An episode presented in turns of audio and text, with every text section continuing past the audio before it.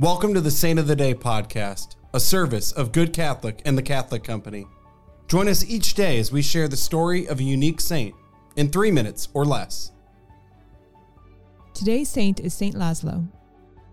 Saint Laszlo, also known as Saint Ladislaus I of Hungary, was born to a royal family in Krakow, Poland. His father became King Bela of Hungary, and his mother was the daughter of the King of Poland.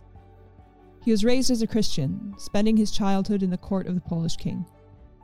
After the death of his father and brother, he became the King of Hungary in 1077, and also later the King of Croatia in 1091. He was a beloved king, highly regarded as a moral and pious man and a great leader. He is remembered for his accomplishments in bringing peace and stability to his country following the strife of civil war, for his success in defending the Kingdom of Hungary against the invading Cumans, and for politically and financially supporting the spread of Christianity in his kingdom. According to legend, while in battle, he witnessed a Cuman warrior abducting a Hungarian girl. He pursued the enemy, defeated him, and liberated the girl.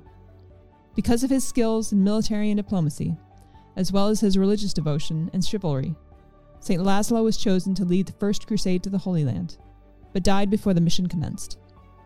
He was canonized by Pope Celestine III his feast day is June 27th. I invite you to say a prayer for all persecuted Christians in the Holy Land. St. Laszlo, pray for us. Thank you for tuning in. This is a Good Catholic podcast.